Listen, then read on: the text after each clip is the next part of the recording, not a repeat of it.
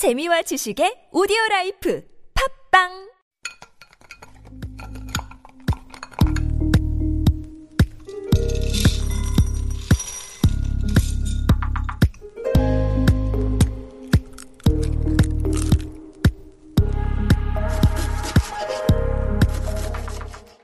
Hello, hello. My name is Matthew Chung. Welcome back to Super Radio. This is Korean Delicacy on TBS EFM 101.3.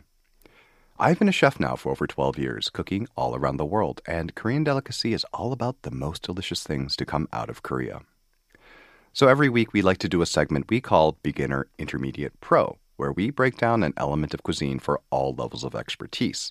Whether you're coming in knowing nothing, being a little familiar, or even deeply knowledgeable of the subject at hand, we're here to share what we know. This week's episode Street Food at Home.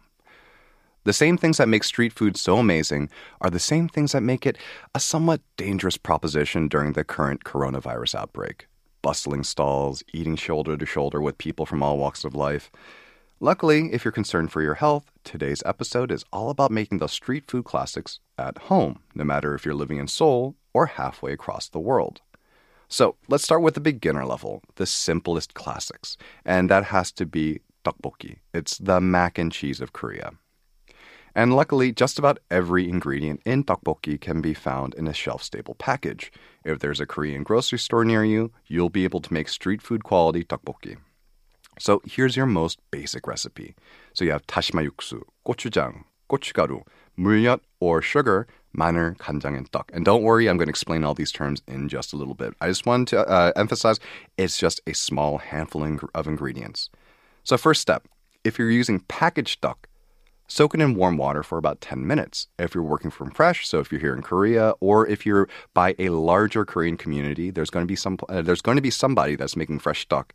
You don't won't need to uh, soak it ahead of time. So next you have your stock. We've talked about dashima yuksu a couple times on the show before, and it's a broth made from dried anchovies and giant kelp. It's a backbone of a lot of dishes in Korea. It's a simple, light broth that brings a lot of flavor and body to the party. So you're going to boil the two in water for about 10 minutes at a light simmer. You're going to remove the dried anchovy and kelp, and then you're going to dissolve your gochujang, sugar, or 물엿, which is a sort of corn syrup, gochugaru, minced garlic, and soy sauce into your stock. Once everything is incorporated, add your tteok. If you were to add vegetables such as onion or carrot, or if you were to add omuk, fish cake, you'd add it in now too. Cook for about 8 to 10 minutes until everything is fully cooked through and the sauce is thick and glossy. And you are done. That's this dish at its simplest because this dish is a blank canvas. So you can just finish it now with a little bit of sesame oil, some sesame seeds, and some chopped green onion. Or you could take a sharp left turn and do one of a million variations. So some common so some common ones that we find here in Korea, probably the most common one has to be cheese right on top. It's just your bog standard pizza cheese, a low moisture mozzarella melted right on top. And then you can add beef. So if it's at home that you're making this, any kind of beef that you have on hand would be good. But what you tend to find in bunsikjip or in restaurants is chadol, which is a fatty brisket that's sliced really, really thin. One, it cooks really quickly, and two, it's got this kind of really great texture that goes really well with everything that's in there. You have the chewy tteok, and then you have this beef that kind of melts in your mouth with the fatty parts, and then the chewy briskety parts add a different sort of chewiness. If I, I mentioned this a couple times uh, in the show before, but one thing I love about the Korean language is that we have so many words for chewy. It's great. And then I think one of the favorites of the bunsikjip is rabokki or jjolbokki, which is tteokbokki with noodles. So rabokki refers to ramyeon, the kind of instant soup noodles, or jjolmyeon, which are these very chewy, again with the chewy, starch-based noodles. Okay, so that's our basic level. We're going to move on to our intermediate level. I'm going to give you two dishes right here. And because they both use the same uh, cooking principle of griddling. And so a little a quick primer on griddling. There's a little confusion between terms like frying, right? What does that what does that even mean? It can mean anything from sautéing to deep frying. When we're talking about griddling here, we're talking about something that would normally be cooked on a flat top or a griddle, but you're cooking in a pan at home and you're going to be basically cooking it in a small pool of oil. We're basically shallow frying today. 빈대떡, mung bean pancakes, which are better and fattier than it sounds. So they're also known as nokdujeon. And when you hear mung bean, you might think health food. If you're picturing a bland, pale circle of sadness, you have the wrong idea. This is a crispy, golden brown, and delicious Korean market staple. Think of it as Korean falafel, and it's dead simple to make. Here's what you need dried mung beans, kimchi, garlic, onions, green onions, chopped pork shoulder or belly, it can be ground as well, soy sauce, sesame oil, and salt. So you're going to soak your dried mung beans. If they're whole, soak them overnight. If they're split, then you can get away with about five hours. While this is soaking, go ahead and mix your garlic, onion, green onion, pork, soy sauce, sesame oil, and kimchi, and let all these flavors marinate together. Once your soaking time is up, you're going to drain your beans and then process them with fresh water and salt. If you want to go traditional, you'll be going stone ground, but I'm going to assume that you're going to want to use a food processor or blender. Just don't go super fine and smooth. We want a little texture to our pureed beans. This means that you're going to pulse. Instead of letting the food processor or blender continuously run, you're going to do, do, do, turn it off and on until you have a coarse, kind of porridge like consistency. Mix all of your ingredients together, and we're ready to griddle. Add vegetable oil to the heaviest saute pan you have, and add more than you normally feel comfortable adding. Trust me, you want a good amount of oil for this dish.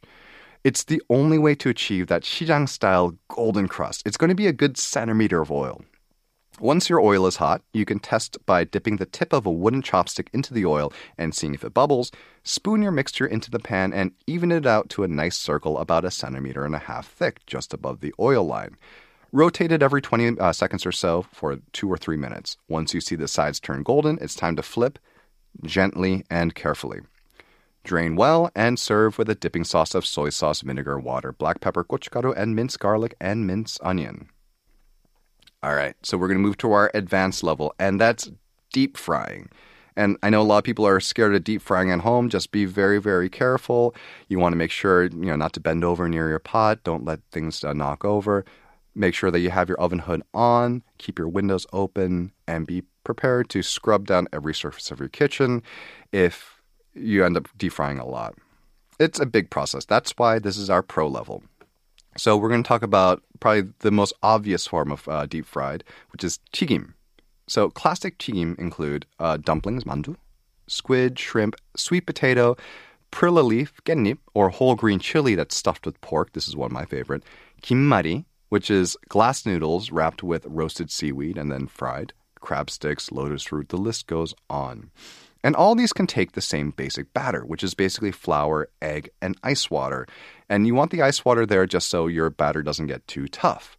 And this is a basic batter, but you'll find a million variations. Some recipes will call for baking powder, some will call for beer or carbonated water.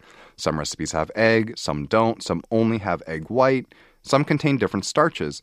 Sometimes you'll see recipes that call for chicken Experiment with ratios and ingredients, and you'll see what different outcomes you can achieve. But the one I really want to talk about, the real pro deep frying move, is making your own omuk, fish cake. And they're actually deep fried. That's how they get that signature flavor. They're super versatile. You can put them in a tang, in a bokkeum, a tigim. They can be part of tteokbokki.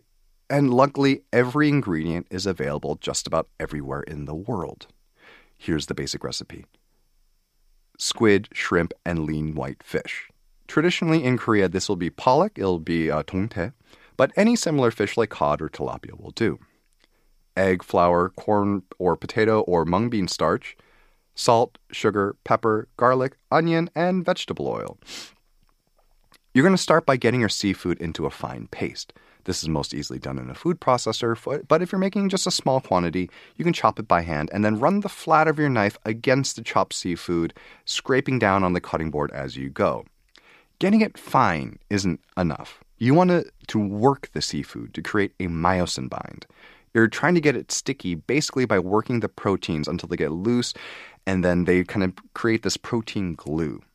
And once you've achieved that state, then you're going to add the rest of your ingredients and work until smooth.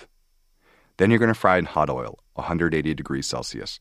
The trickiest part about this is working with the sticky fish paste, and there are a couple of ways to do it. So you can oil up a spatula, put a dollop uh, uh of your paste on there, shape it on the spatula with another oiled, uh, like kitchen knife, and then push it into the oil. You could also use a piping bag. And this is actually the one that's most similar to what the machines that they use. Basically, with one hand, you're going to squeeze the piping bag so you have this continuous stream of omuk coming out. And with your other hand, you can use a knife to cut off little segments of it. So you can cut them off into little balls, into kind of these fingers, into these logs. The rate at which you slice and the rate at which you squeeze is going to determine how big the pieces of omuk you get. And then you could also use oiled hands or an oiled uh, glove. It, you know, you squeeze it and you kind of plop little uh, even dollops into your oil. So, this is again a basic recipe. Once you get a feel for textures and ratios, you can use that basic recipe to create an infinite number of variations and shapes. Shapes include sheets, you can have bars, um, balls, fingers, even I've even seen rings, I've even seen hearts around Valentine's Day. And I've seen them stuffed with sausage, with tteok, crab stick, cheese, whole shrimp, which is really, really decadent. You have shrimp inside shrimp. Mm. And then you can color them with shredded carrot, squid ink, green onions, kimchi. They can be wrapped in seaweed or perilla leaf. They can be twice fried, so you, you can get omuk tigim, which is after it's been fried, you fry it again, and it gets even more kind of concentrated, and the outside gets a little tough, but in a good way. Or you can even serve them breaded and fried like a croquette or a corn dog. And that, unfortunately, is all our time for today. Thank you for listening to Korean Delicacy on Super Radio. Check out our Instagram at Super Radio 101.3 and please send any episode requests to superradio101.3 at gmail.com. Thank you for tuning into TBS EFM. I'm your host, Matthew Chung, and I'm off to lunch.